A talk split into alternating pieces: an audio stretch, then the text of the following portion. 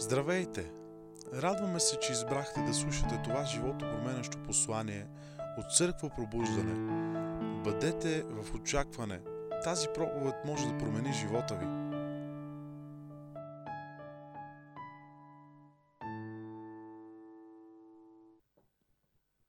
Готови ли сте за Словото? Исаия 46 са нашите основни пасажи за тази поредица. И там в 8 стих се казва така.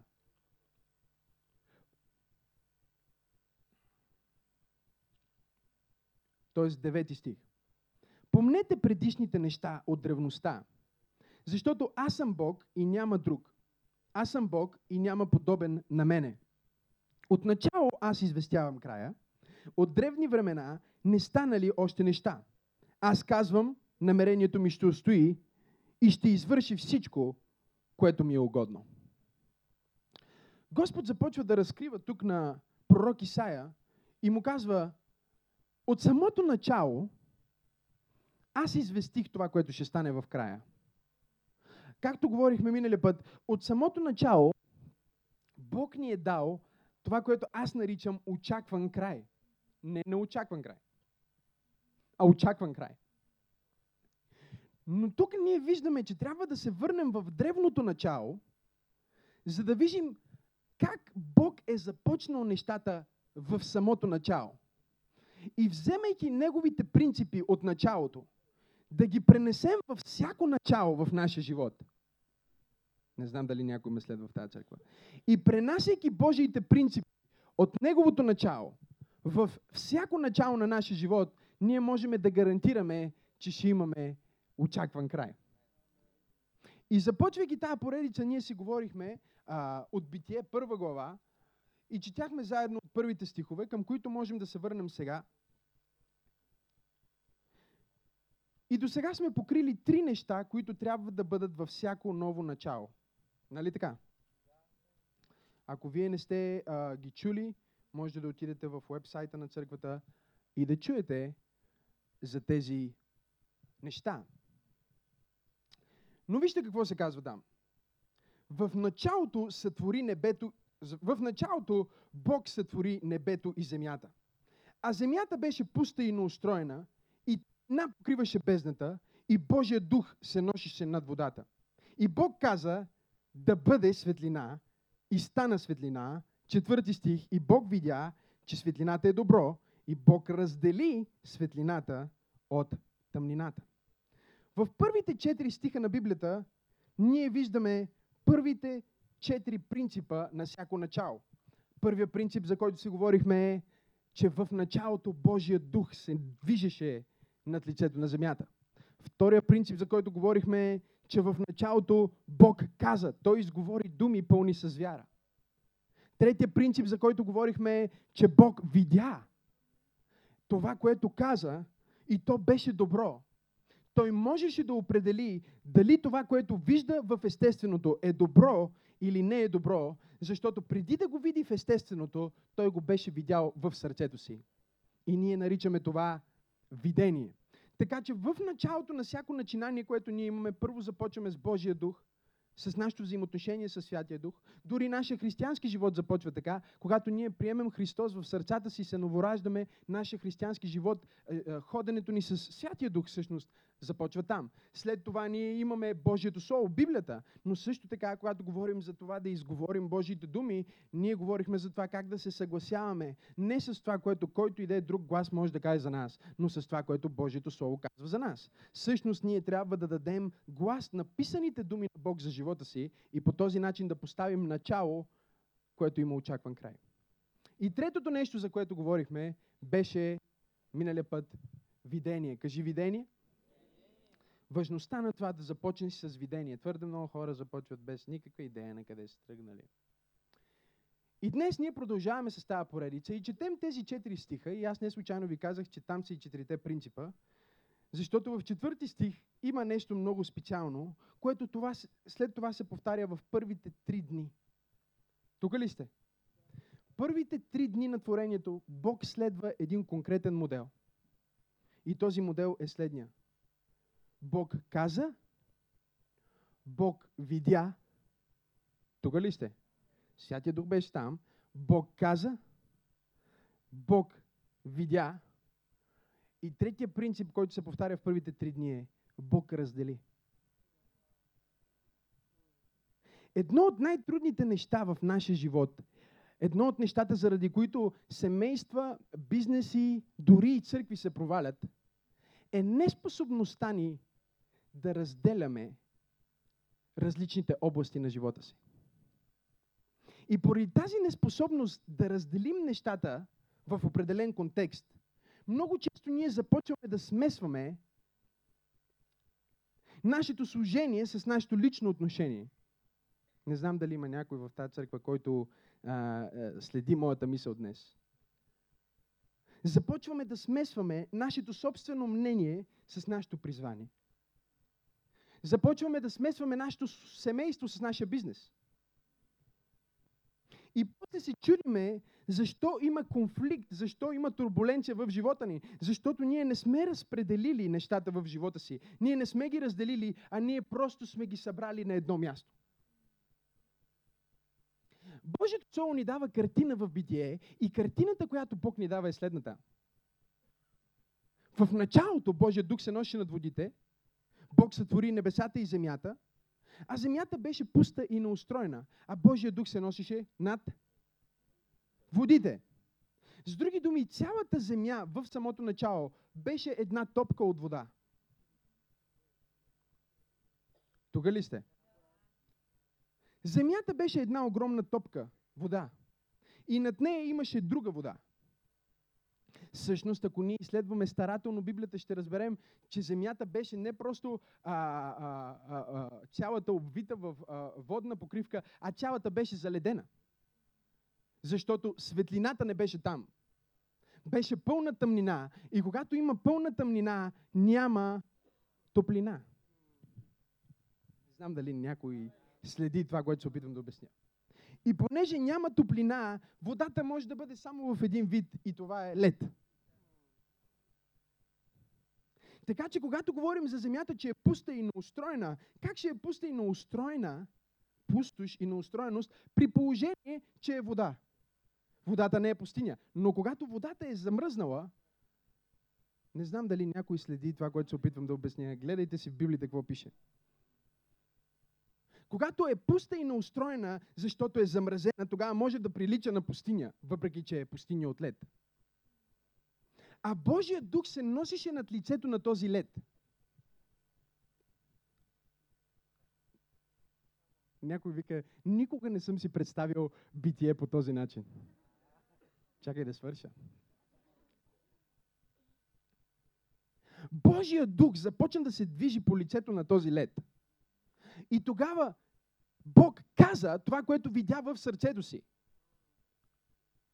Той видя различна земя и каза това, което видя, а не това, което беше. Той каза това, което беше в неговото сърце, а не това, което беше в неговата ситуация. Това е малко различна проповед. Но е бонус за тия от вас, които го хванаха, а другите може би ще го хванете по пътя. И първото нещо, което Бог казва, за да размрази тази вода, е да бъде светлина.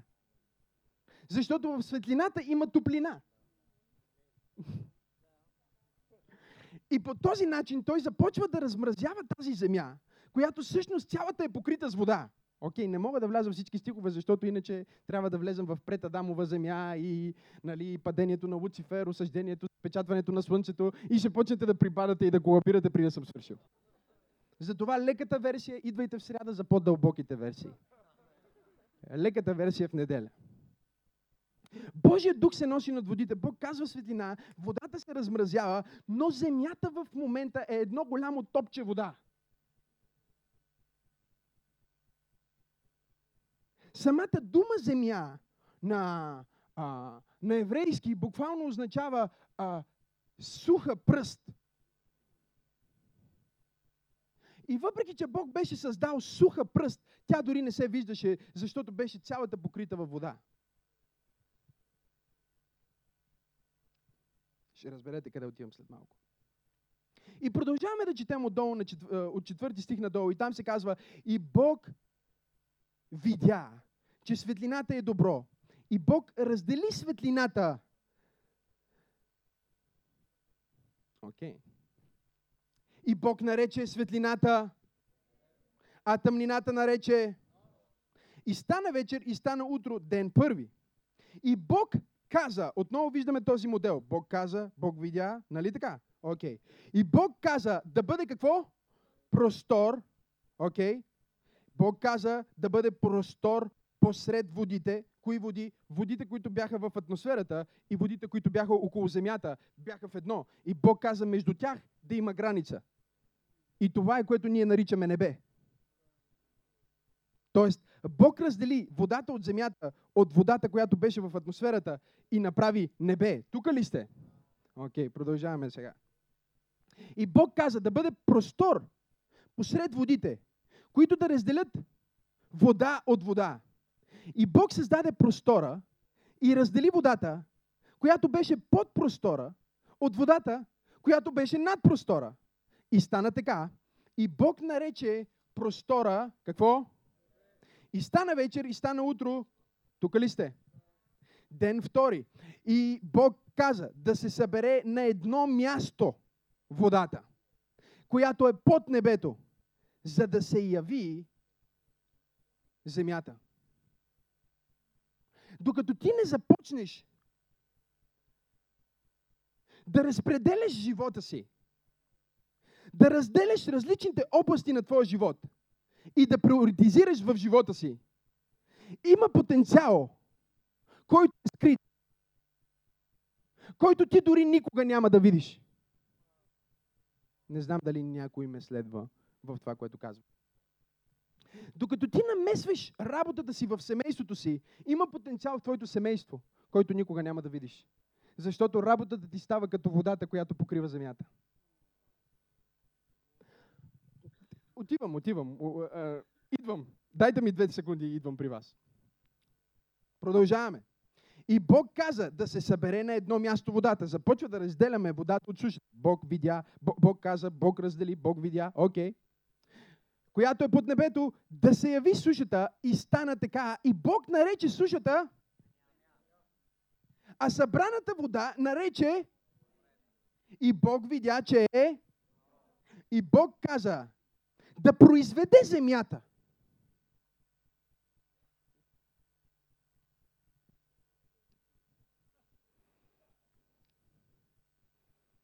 Не знам дали някой следи това, което се опитвам да кажа. И Бог каза да произведе земята.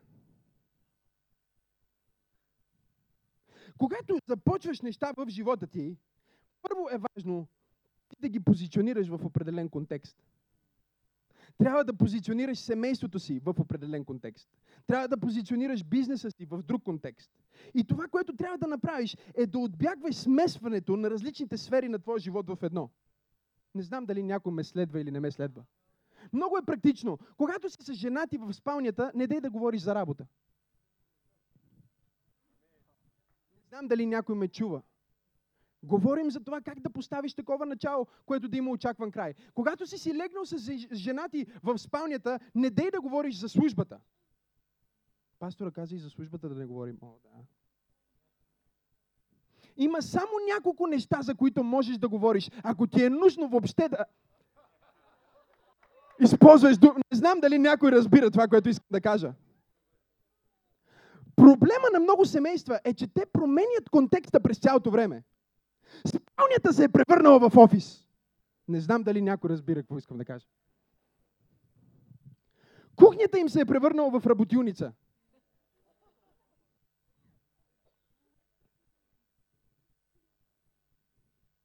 Те са взели едно нещо, което трябва да има определен контекст и са го вкарали в контекста на друго. И сега започват да се появяват конфликти и не може да се появи добрината, не може да се прояви благословението на която и да е сфера в техния живот. Като вярващи е толкова важно да се научим да разделяме нещата, които са свързани с нашата работа като работа. Нещата, които са свързани с Бог, нашето служение за Бог. Нещата, които са с семейството ни, нашето семейство. И след това не само да ги разделим, но да ги дефинираме. Защото Бог не просто раздели. Той каза, това ще бъде сега земя, а това ще бъде Не знам дали ме следвате. Освен, че Бог започна да разпределя, Той започна да дефинира. В началото на твоя живот ти трябва да започнеш да дефинираш. Ако се пренесеш сега в нов дом, с съпругата ти трябва да започнете да дефинирате границите на този дом. Не знам дали някой въобще следва това, което искам да кажа. Трябва да започнете да дефинирате какво къде се прави, кога се прави, защо се прави там, а не просто всичко да бъде една пълна покрита земя с вода. Бизнесът ти е по същия начин. Трябва да започнеш да разпределяш, да разделяш неща в твоя бизнес. Първо трябва да се разделиш с неща. После трябва да отделиш време. После трябва да се отделиш от определени хора. Не знам дали някой слуша това, което искам да кажа. Има някои хора в живота ти, които са като водата, която покриваше земята.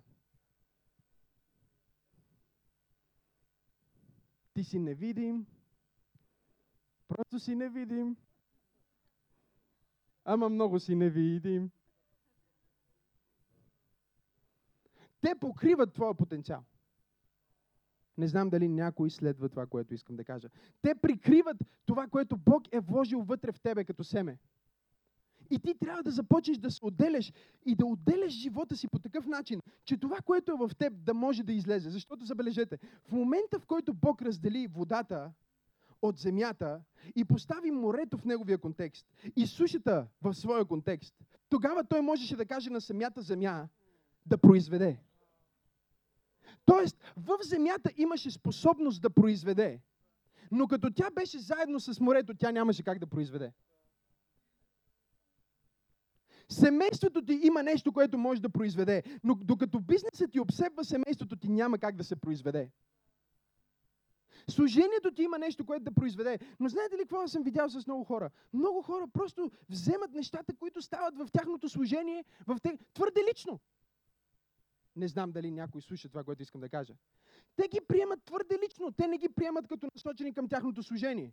И започват да умесват тяхното служение, тяхната мисия, семейство и всичко става просто една голяма топка вода.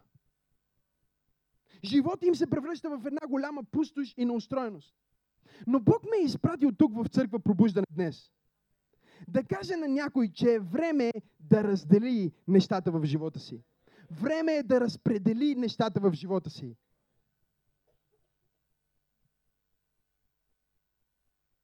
Някои бизнесмени се държат с жените си, като че са им секретарки. И после се чудят защо имат проблеми с семейството. Защото те се държат с жена си, както се държат с секретарката си. Те са пренесли поведението, което би следвало да имат в една сфера, в друга сфера. И се чудят защо тя страда. В живота ни ние трябва да се научим как да разпределяме, как да отделяме нещата, как да има време за спане, как да има време за почивка, как да има време за работа, как да има време за молитва, как да има време за бизнес. Разделянето е важно. Забележете, Бог започна с разделянето, като каза да се разделят тъмнината и светлината. С други думи, имаше време, в което светлината и тъмнината са Не, вие не разбрахте какво ви казах тук, що може би по пътя ще го разберете. Имаше време, в което тъмнината и светлината бяха на едно и също място по едно и също време. Но вижте какво Бог казва. Бог каза да се раздели светлината от тъмнината. И не само, че Той раздели тъмнината от светлината, но Той постави светлината в контекст и го нарече ден. Постави тъмнината в контекст и го нарече нощ. Не знам дали ме следвате какво искам да кажа. Тоест, ние трябва да се научим как да разделяме различните области на живота си и как да разделяме дори различните личности в живота си за да можем да се отнасяме към тях според определения контекст, който би следвало да бъде проявен в дадената област. Някой следва ли ме или вече ви изпускам? Окей. Okay. Разделяме тъмнината и светлината. тук ли сте? Разделяме сушата от водата. Започваме да дефинираме. И продължаваме. Вижте какво се казва в 19 стих. И Бог образува от земята всички полски зверове и всички въздушни птици. Оп, извинявам се, аз съм в, в, в предната глава. Де, а, девети стих. И Бог каза да се събере в едно място водата, която е под небето, за да се яви сушата. Десети стих. И Бог нарече сушата земя, а събраната вода нарече морета. И Бог видя, че е добро. И вижте това, което много ми харесва тук. И Бог каза да произведе земята растителност. Семеносни растения, плодоносни дървета, от всякакъв вид на земята, която ражда плод, със семе в него. И стана така. Когато ти започнеш да разделяш различните области на живота ти и различните хора и да ги поставиш в контекста, който трябва да бъдат, тогава продуктивност ще започне да се появява в живота ти. Тогава нещата, които Бог е вложил в теб, нещата, които Бог е вложил в тези хора, ще може да бъде проявено. Трудното на нас ни е да превключваме от едно към друго. Трудното на нас ни е да се приберем и от работници да станем любовници.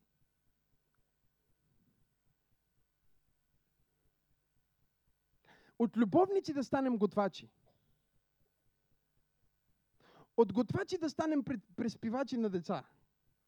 Родители. След това да си легнем, за да се събудим сутринта и отново да бъдем работници. И после да се приберем. И най-естествено човека е да започне просто да държи един модел. Да държи едно поведение. И по този начин той започва да се развива в една област и да страда в друга област. Той започва да се развива в бизнеса, защото е избрал това поведение, този модел, това държание и започва да семейството му да деградира.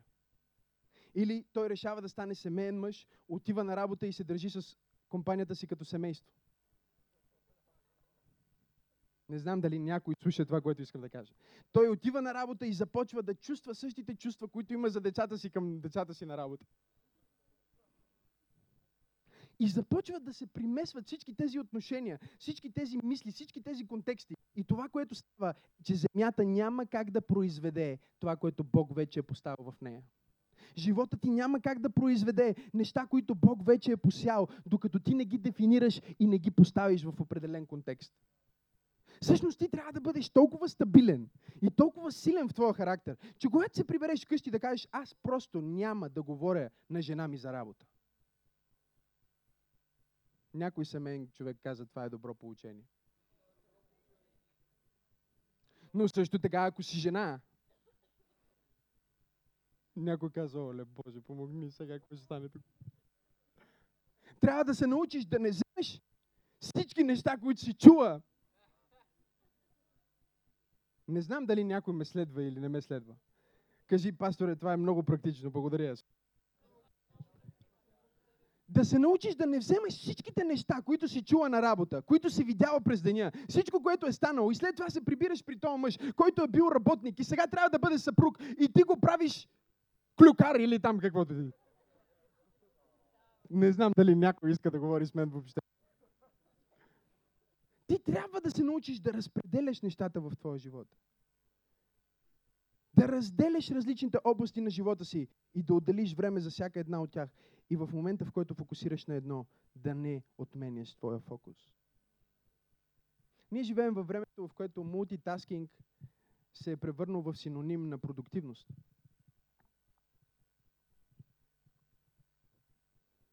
Но ние не сме роботи.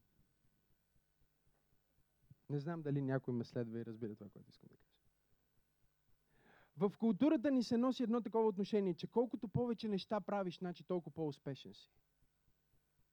В църквите се носи такова отношение, че колкото повече служение има, толкова по-успешна е тази църква. Може никой да не се е спасил. 25 години обаче колко служение и конференция има. Много, значи служение след служение, конференция след конференция. Никой не се спася, но много служение имаме. Покрили сме земята с водата и си казваме колко хубава вода. Не знам дали някой разбира това, което искам да кажа. И се чудиме защо нищо не може да израсне. Защото ние сме сменили нашия приоритет. Знаете ли, аз не се впечатлявам от големи конференции и големи говорители. Аз се впечатлявам от църкви и служения, в които се спасяват нови души. Защото всъщност основната мисия на църквата не е да прави конференции, въпреки че ние сега ще правим една и ще бъде супер, но пак целта на тази конференция е. Ага. Да, може да ръкопляскате за това нещо. Всъщност ние трябва да държим нашия фокус. И когато ти дефинираш нещо, това ти помага да сложиш контекст в това нещо и да не бъдеш мултитаскър на всяко място по всяко време. Тук ли сте тая вечер или вече ви изгубих? Защото хората си мислят, о, ако аз сега седя и си чатя по Фейсбук, виждали ли сте ги? В момента хората, младите хора особено са така. Аз влизам на гости да, на едно място и гледам то младеж, лаптопа му е до него, гледа филм на телевизора по Netflix. Тук ли сте? Гледа филм по Netflix сериал. Лаптопа му е от едната страна, айпада му е между краката, телефона му е тук, тук си чати с един, тук говори с друг, а в ръката има друг телефон.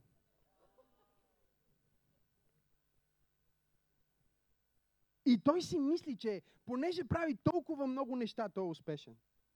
Понеже е събрал всичко и го е сложил на едно място, той е постигнал нещо. А всъщност истината е, че от нас се изисква ние да се научим на фокус. Не знам дали някой разбира това, което искам да кажа. Когато ти разделяш нещата, това, което всъщност означава, е, че ти имаш силата да се фокусираш. Дявола атакува много неща в нашия живот, но едно от нещата, след които дявола най-силно се е засили, е твоя фокус. Той знае, че ако може да те ангажира дори с нещо позитивно, за да може да отмести твоя фокус от важното, той ще те накара да отместиш твоя фокус от най-важното, за да фокусираш на много позитивни неща, които имаш да направиш. Погледни човека до теб му кажи фокус. Кажи му фокусирай се. Кажи му фокусирай се. Фокусирай се.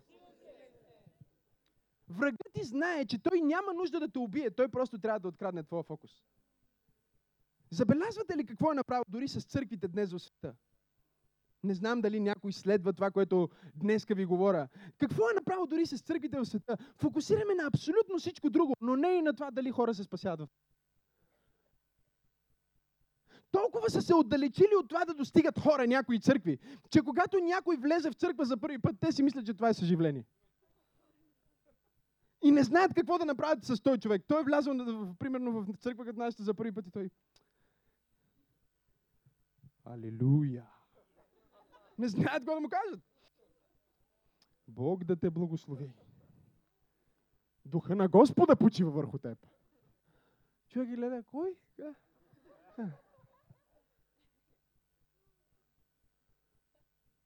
Толкова, толкова добре е отместил фокуса на толкова добре е отместил фокуса на служители, че вече те гледат повече какво става в другата църква. Не знам дали някой следва това, което искам да кажа. Те отделят повече време в това да влязат и да проверят какво става с Максима Сенов, какво става с Супер Тенджел, какво става с Бени Хин, какво става с Тим Стори, какво стана с а, а, Еди кой си или Еди какво си.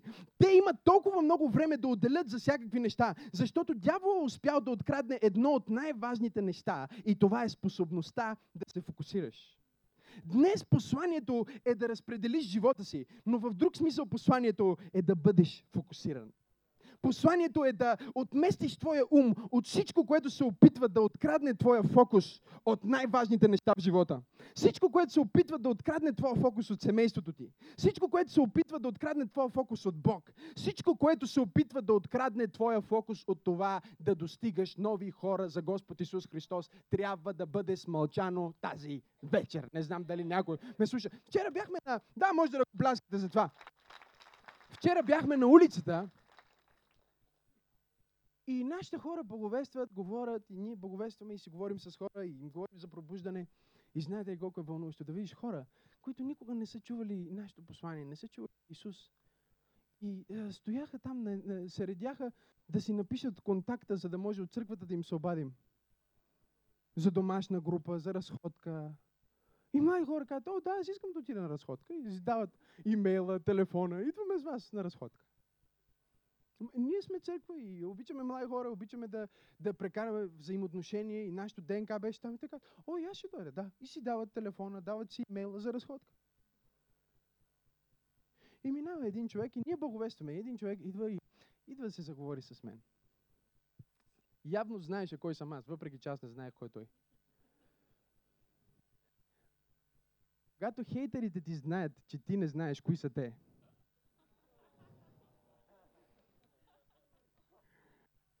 тогава ти знаеш, че имаш фокус. Не знам дали някой хвана това, което исках да кажа. И този човек започва да ми говори. Не знам какъв беше, бе, адвентист ли беше, адвентист ли, какъв, не ме интересува. Но той се опитва да влезе с мен в дебат. Защо този ден, а не другия ден? Не знам дали някой слуша това, което казвам в момента. Защо този стих, а не другия стих? Защо такава молитва, а не другата молитва? Той се опитва да влезе в теологически диспут с мен за различните аспекти на истината. В различните движения на християнството в световен мащаб.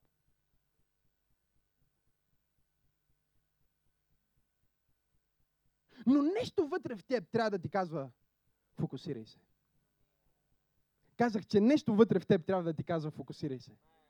Аз казах, че нещо вътре в теб трябва да ти каже, фокусирай се. Аз погледнах този човек и знаете какво му казах? Казах му, виж, аз виждам, че ти си доста религиозен, но също времено знаеш ли какво виждам? Тук има 20 хиляди човека, които не са чули за Исус и върват по тази улица и аз няма да губа времето си с един, който е чул за Исус и се чуди къде да намери някой, с който да си чеся крастата. Погледни човека до теб му кажи фокус. Фокусирай се. Има хора около теб, които искат да откраднат твоя фокус. Има хора около теб, които искат да те хванат от едно и да те въведат в друго. Някои от тях заслужават просто да ги прогониш. А други дори заслужават въобще да им покажеш, че не знаеш, че съществуват. Проблема в живота ни понякога е, че ние сме земя и взимаме хора, които са вода, за да бъдат живота ни. Не знам дали някой разбира това, което искам да кажа. И това, което става е, че там не може да има нещо, което да се произведе, в нас не може да има нещо, което да се произведе и просто си губим времето заедно. Библията ни говори за Авраам, който Бог призова за нещо велико и му каза, последвай ме и аз ще покажа нещо, което имам за теб. И в продължение на години, ела за малко, нали, обичаш да те качвам на сцената. Той обича сцената. С продължение на а, Авраам взе глупавия си а, племенник код. Ти каза, че искаш да играеш всеки път. Не можеш само на добрите неща. Авраам го взе със себе си, въпреки че Бог се опитваше да го раздели. Вижте какъв ни е проблема. Проблема ни е, че ние си мислим, че раздялата е от дявола. Ние си мислим, че раздялата е от дявола. Ние си мислим, че отделянето е от дявола. Ние си мислим, че това така да бъде живота ти толкова подреден и да бъдеш толкова фокусиран, нещо не е нормално. И всъщност, мислейки си, че раздялата е от дявола, ние пропускаме, че Бог е основният човек, който предизвиква, основният фактор, който предизвиква раздели в нашия живот. Ако Бог не раздели водата от сушата, сушата никога няма да произведе трева, никога няма да произведе семеносни растения, никога няма да произведе това, което Бог е поставил в нея. Но също така, ако Бог не раздели водата от сушата, водата никога няма да произведе живи същества. Не знам дали някой чу това, което казах. Защото Бог каза на водата, нека водата произведе живи същества. Има живот в някой, но проблема е, че ти си застанал с някой, който трябва да се разделиш. Гаджето ти може би е той човек. Има много млади хора в тази църква. Някой каза съпругата ми, не съжалявам. Вие вече толкова яко сте се смесили, че ти от тук суха земя си станал кал. Няма как да ви разделим. Бог каза на Авраам, аз имам нещо за теб. И Авраам, разбира се, не иска да се раздели с това, което чувства драго. И започва да смесва своето призвание със своето семейство. Това е за всеки, който някога ще проповядва боговестието. Това е за всеки, който някога ще направи нещо за Бог. Никога не смесвай твоето призвание с твоето семейство. Следвай ясната дирекция на Святия Дух. Когато той взе своя там племенник с него и започна да обикаля, забележете, той обикаля, обикалят заедно години. Заради благословението върху Авраам, той също стана благословен. Чудя се колко малумници са били благословени заради теб. Колко хора са изяли твоя собствен хляб? О, да, аз проповядвам в момента. Колко хора са откраднали твоето скъпоценно време? Колко хора са откраднали това, което Бог е посял в теб? Те са взели нещо, което е... Колко хора са откраднали идеята ти? А, не, не, вие не чухте това. Спомняш ли този път, когато каза на този приятел, мали, имаме една идея и на другия ден виждаш, той прави твоята идея? И се разхождаш с този човек в живота и се чудиш защо нещата не върват, защо няма пространство и защо Бог те призова преди години да ти покаже една земя и още не ти е показал. Ако Бог е млъкнал от известно време в твоя живот, това е най-вероятно, защото просто трябва да се разделиш с някой. Не знам дали някой ме чул какво казах. Някой, който пречи на Бог да говори. И те вървят заедно. И един ден вече започва да... Той започва да става толкова благословен заради Авраам, че почнаха вече да си пречат взаимно. И слугите на Авраам се скараха с неговите и Авраам каза, виж, ти си мой племенник, не искам да спорим. Избери си някъде, където искаш да отидеш. И забележете, Библията казва, той видя там една красива долинка, беше близо до развата, достатъчно близо до компромиса, така че да го усетиш и достатъчно далеч, все едно не си в него. Звучи като много християни, нали?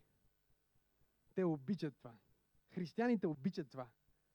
Да са достатъчно близко до това да се грешат, но точно преди да са се грешили.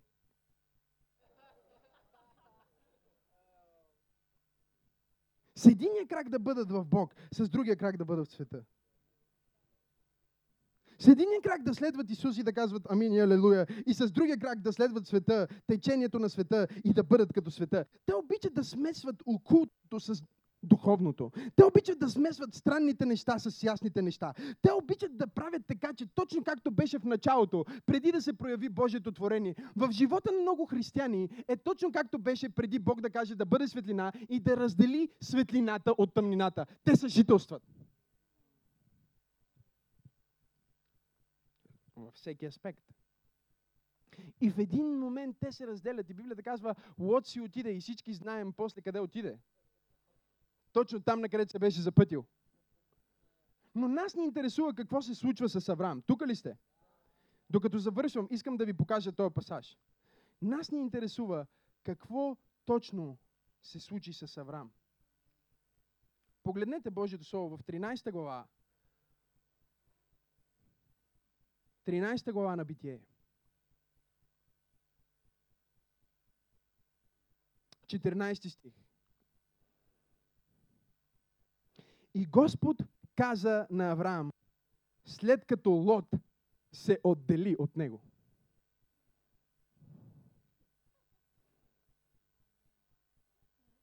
И Господ каза на Авраам, след като Лот се отдели от него. Погледни човек от теб му кажи, отдели се, отдели се, отдели се, отдели се, отдели се, отдели се. Има глупаци в живота ти, отдели се. Кажи, има хейтери в живота ти, отдели се. Има различни хора, които ти пречат, отдели се, отдели се. Кажи, отдели се, отдели се, отдели се, отдели се. Погледни му и кажи фокус, фокус, фокусирай, фокусирай, фокусирай.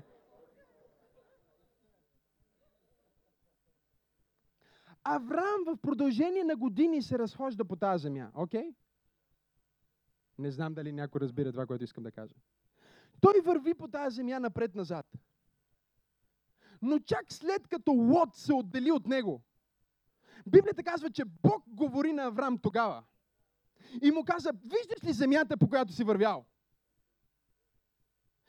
През цялото това време ти вървеше по тази земя. И това е земята, която всъщност аз имах предвид за теб. Но аз нямаше как да ти споделя, че това е земята за теб. Докато ти беше в присъствието на някой, който може би иска да отнеме това, което аз искам да ти дам.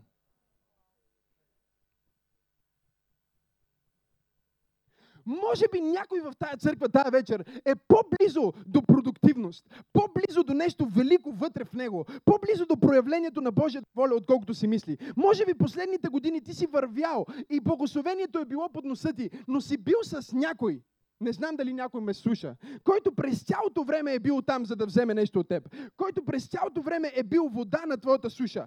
Той е бил обратното на това, което си ти. И е пречил на потенциала, който Бог е теб да излезе. Може би той е насочил фокуса ти към различни неща. Може би той ти е казвал да обърнеш внимание на нещо друго. Може би той те се опитвал да те разсее от това, което Бог е поставил пред теб. Но тази вечер моето послание е към някой вярващ да се фокусира и отново да погледне към земята, на която върви. Да се отдели от тези, които го ограничават. Да се отдели от това, което му пречи. Да разпредели собствения си живот. Защото ти вече си точно там, където твоята продуктивност ще бъде проявена. Ти си по-близо до твоята съдба, отколкото си мислиш. И сега е времето да се фокусираш и да разделиш някои сфери на твоя живот. Има ли някой в тая църква, който ще се фокусира от това послание?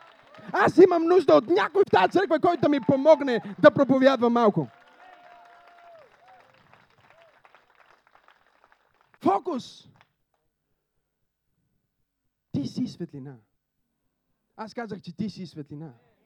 Аз казах, че ти си светлина. Библията казва и светлината свети в тъмнината. И тъмнината не я схвана. Бог раздели светлината от тъмнината. Но направи така, че светлината да може да функционира дори в тъмнина. Но тъмнината да не може да функционира в светлина. Не знам дали някой слуша какво се опитва да каже. Той ги раздели на ден и нощ. Обаче въпреки всичко направи така, че светлината свети в тъмнината. И тъмнината се опита да я покрие отново, както беше преди. Опита се да се обедини с нея, както беше преди.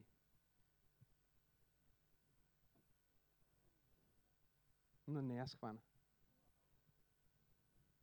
Когато ти решиш да започнеш да разпределяш живота си, да дефинираш неща, след тая служба някой трябва да дефинира неща в живота си. Точно както Бог каза, това е море. Това е земя. Да дефинираш неща в живота си. Да дефинираш неща в дома си. Точно както ние сме сказали, в спалнята не се работи. В кухнята се работи, в хола се работи, в гостната се работи. Дори в туалетната позволяваме да се работи. Не знам дали има хора в тази църква. Но, в това място, тук има определен контекст. Бог можеше да създаде цялото творение за един ден –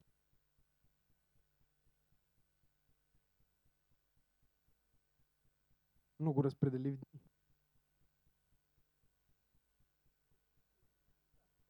Можеше да не казва да бъде... Забелязвате ли, че за някои от творенията просто каза водата да произведе всякакви животни. Тук ли сте? Просто каза всякакви животни. Обобщи всякакви животни и станаха всякакви животни. Бог може просто да каже земя и да стане всичко, което беше в неговия ум защото една дума от Бог има капацитета да прояви всеки аспект на тази дума, когато е изговорена от Неговата уста. Но той разпредели собственото си творение в дни. Той започна да разпределя, започна да разделя, започна да приоритизира. Остави най-доброто за най-накрая. Позволи преди да започне ново творение да мине нощ. Раздели ги, за да може да има сезони и времена. Някой в тази църква трябва да разбере, че когато ти започнеш да разпределяш живота си, когато ти започнеш да приоритизираш Божието царство, когато ти започнеш да приоритизираш важните неща, приоритетите в църква пробуждане са много ясни, защото те са библейските приоритети. Бог номер едно – Семейство. Номер две. Служение или бизнес е номер три. И четвъртия, който не е последен, защото е маловажен, но просто ги подреждаме по важност, е почивка. Трябва да се научим да разпределяме, да разделяме. Библията казва, Бог взе светила и ги постави, за да едните да владеят деня, други да владеят нощта.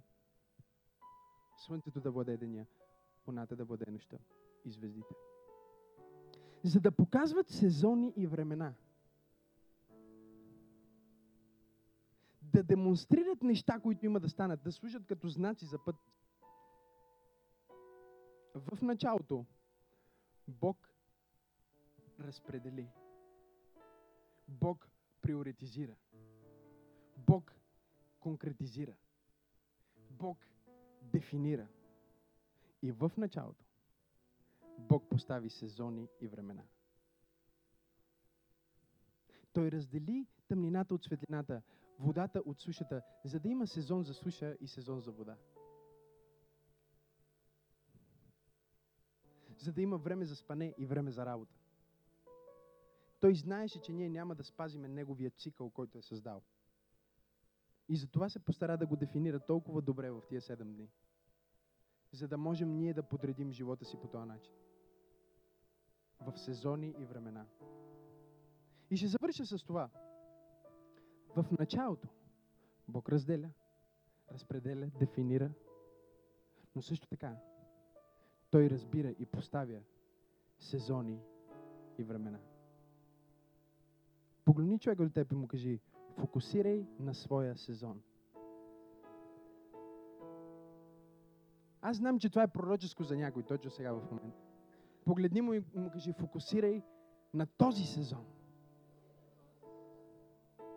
Вижте, понеже някой от нас обичаме толкова много лятото, през зимата ние фокусираме на лятото.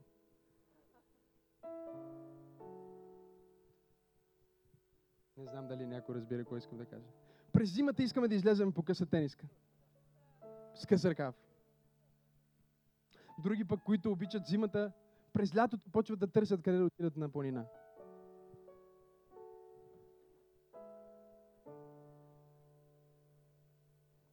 Не, има планинари, които Бог е за вас. Докато аз карам сърф, вие изкачвайте там камъните.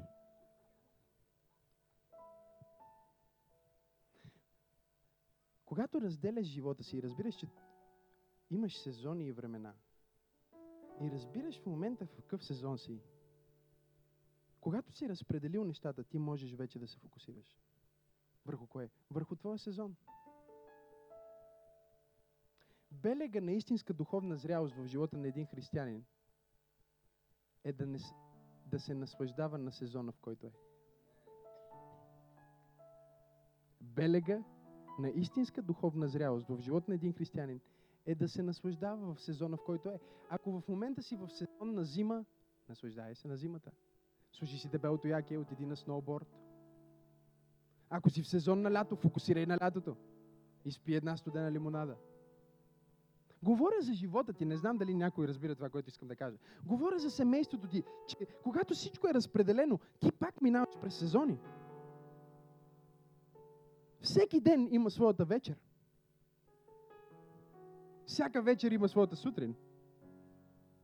Ти трябва да се научиш да функционираш в сезони и времена. Едно от най-големите проклятия е хванал християните е, че те се са в бъдещето или в миналото и никога не са сега. Преди две години ти се казваше, само ако мога да имам такава работа, да изкарвам тези пари, ще бъда доволен. И сега в момента имаш тази работа и вече искаш нещо друго. Не знам дали някой следва какво искам да кажа. Преди няколко години си каже, о, само един ден, когато направя това, тогава вече ще се наслаждавам на живота. И сега си го постигнал и вече имаш нещо друго, което но тайната на истинската духовна зрялост е в какъвто и сезон да си в момента, да видиш доброто в него и да му се насладиш. Ако в момента си в сушата, да се насладиш на сушата. Ако влизаш в морето, да се насладиш на морето. Всеки сезон те учи на нещо. Всеки сезон открива нещо от Божия характер в твоя живот. Има сезони, в които си сам. И тогава се учиш, че Бог е винаги с теб. Как ще разбереш, че Бог е винаги с теб, ако никога не останеш сам? Как ще оцениш, че Той е винаги с теб, ако никога не си бил сам? Ако е само светлина, ние няма да оценяваме светлината. Трябва да минем през тъмнина, за да се събудим в светлина. Затвори очите си, докато свършваме това събрание. През какъвто и сезон да минаваш, през каквото и време да минаваш, Господ ти казва, наслади се на този момент. Никога няма да има момент като този момент. Спомням си, когато църквата беше 20 и няколко човека и бяхме в една малка заличка и аз отивам и ще проповядвам. И си казвам, мале, какво направих? 20 човека ще проповядвам. Може да съм в Швеция и да проповядвам на поне 100. И Господ ми каза, наслади се на този момент. Сега идва зала 3 на НДК и съм супер стресиран. Скам, защо за толкова много хора трябва да правим? Може ли нещо по-малко? Наслади се на своя сезон. Наслади се на момента. Наслади се на времето, в което си. Затвори очите си за момент. И аз искам да видиш какво Господ се опитва да те научи чрез това, през което минаваш сега. Какво Господ се опитва да ти покаже чрез това, което минаваш сега. Може би в момента минаваш през нощ, може би в момента минаваш през тъмнина. Светлината идва. Аз казах, че светлината идва. Утрото идва. Може би си минал през загуба, точно както тази жена, която дойде днес и без да ми е казала, без да я познавам. Господ знае тя през какво е минала и дори каква е била нейната молитва преди да влезе в тази зала. Ако си жив, ако му обичаш, защо минавам през това? Покажи ми, че те е грижа. И точно сега Господ иска да ти даде, да ти даде увереност и да ти даде благодат, да се насладиш на сезона, в който си. Има човек на това място, който просто иска, иска вече бизнеса му да работи. Бог казва, наслади се на сезона си. Има човек, който вече искам да проповядвам. Колко време чакам? Сега е времето ми. Бог казва, наслади се на сезона си. Има някой в тази зала, който е останал безработен. И Бог казва, наслади се на сезона си. Изкарай тези няколко дни и нека това да бъде най-хубавата почивка, която някога си вземал. Научи се как да се наслаждаваш точно на този момент, в който Бог е с теб. С всяко око затворено и всяка глава наведена в тази зала, аз не мога да завърша без да дам шанс на някой в тази църква, който никога не се е молил с молитва за спасение и никога не е предавал живота си на Исус, да го направи сега.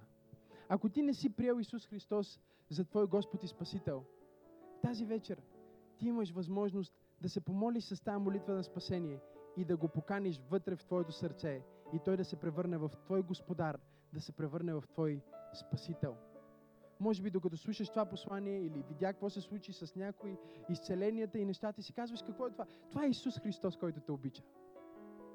Но най-големия подарък, който Той може да ти даде, не е изцеление, не са финанси, не е какъвто и да е успех, а е спасението на твоята вечна душа. И затова, ако ти си тук на това място и никога не си предавал живота си на Исус Христос и не си се молил с молитва за спасение, и тази вечер ти искаш да се помолиш с тая молитва и да предадеш живота си на Исус за първи път, можеш ли, докато всички очи са затворени в залата и всяка глава е наведена, ако ти си на това място и си точно в тази категория, която иска да приема Исус Христос за свой Господ и да го покани в сърцето си, можеш ли просто да издигнеш ръката си, докато всички очи са затворени? Благодаря. Издигни ръката си високо, така че да я виждам. Виждам, виждам ръце. Задръж ръката си. Ако искаш да приемеш Исус Христос за свой Господ и Спасител, можеш да издигнеш ръката си и я задръж, за да знам, че ти искаш да предадеш живота си на Исус и да бъдеш спасен. Задръж ръката си, вдигната, ако искаш да предадеш живота си на Исус. Виждам още една ръка там. Още една ръка. Мога ли да те помоля за още една крачка на вяра, ако искаш да предадеш живота си на Исус и да бъдеш спасен, да бъдеш новороден днес, можеш ли да се изправиш там, където си, ако си вдигнал ръката си? Тези от вас, които вдигнахте ръката си, може ли да се изправите?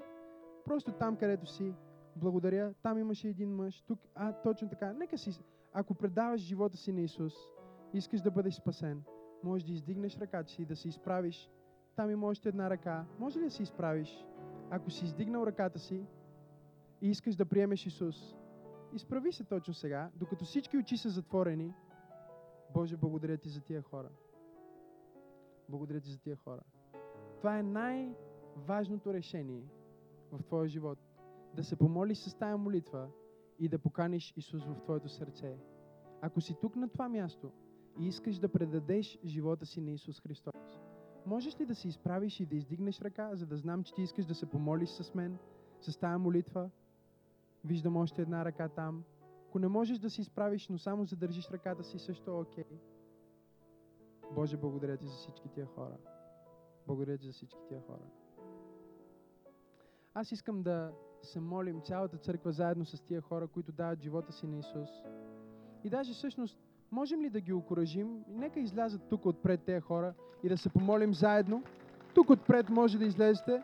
И аз искам лично да, да ви стисна ръката и да се помоля с вас. Тези от вас, които искате да предадете живота си на Исус. Нека и ги аплодираме докато излизат. Може ли цялата зала да се изправи? Без да има движение, просто да се изправим, докато посрещаме тия хора, които излизат напред. Нека ги аплодираме. Окоръжи ги точно сега. Хайде, църква! Може ли да ги окоръжим? Ей тук отпред, гледайки към мен. Може ли мощно да аплодираме тези хора? Имаше там още един господин. Ако искаш, може да излезеш, за да се помолим заедно. Някой може да му помогне, ако има трудност да, да се предвижи. Някой може да му помогне да излезе отпред. Да, може да излезете отпред. Боже, благодарим Ти за тия скъпоценни хора.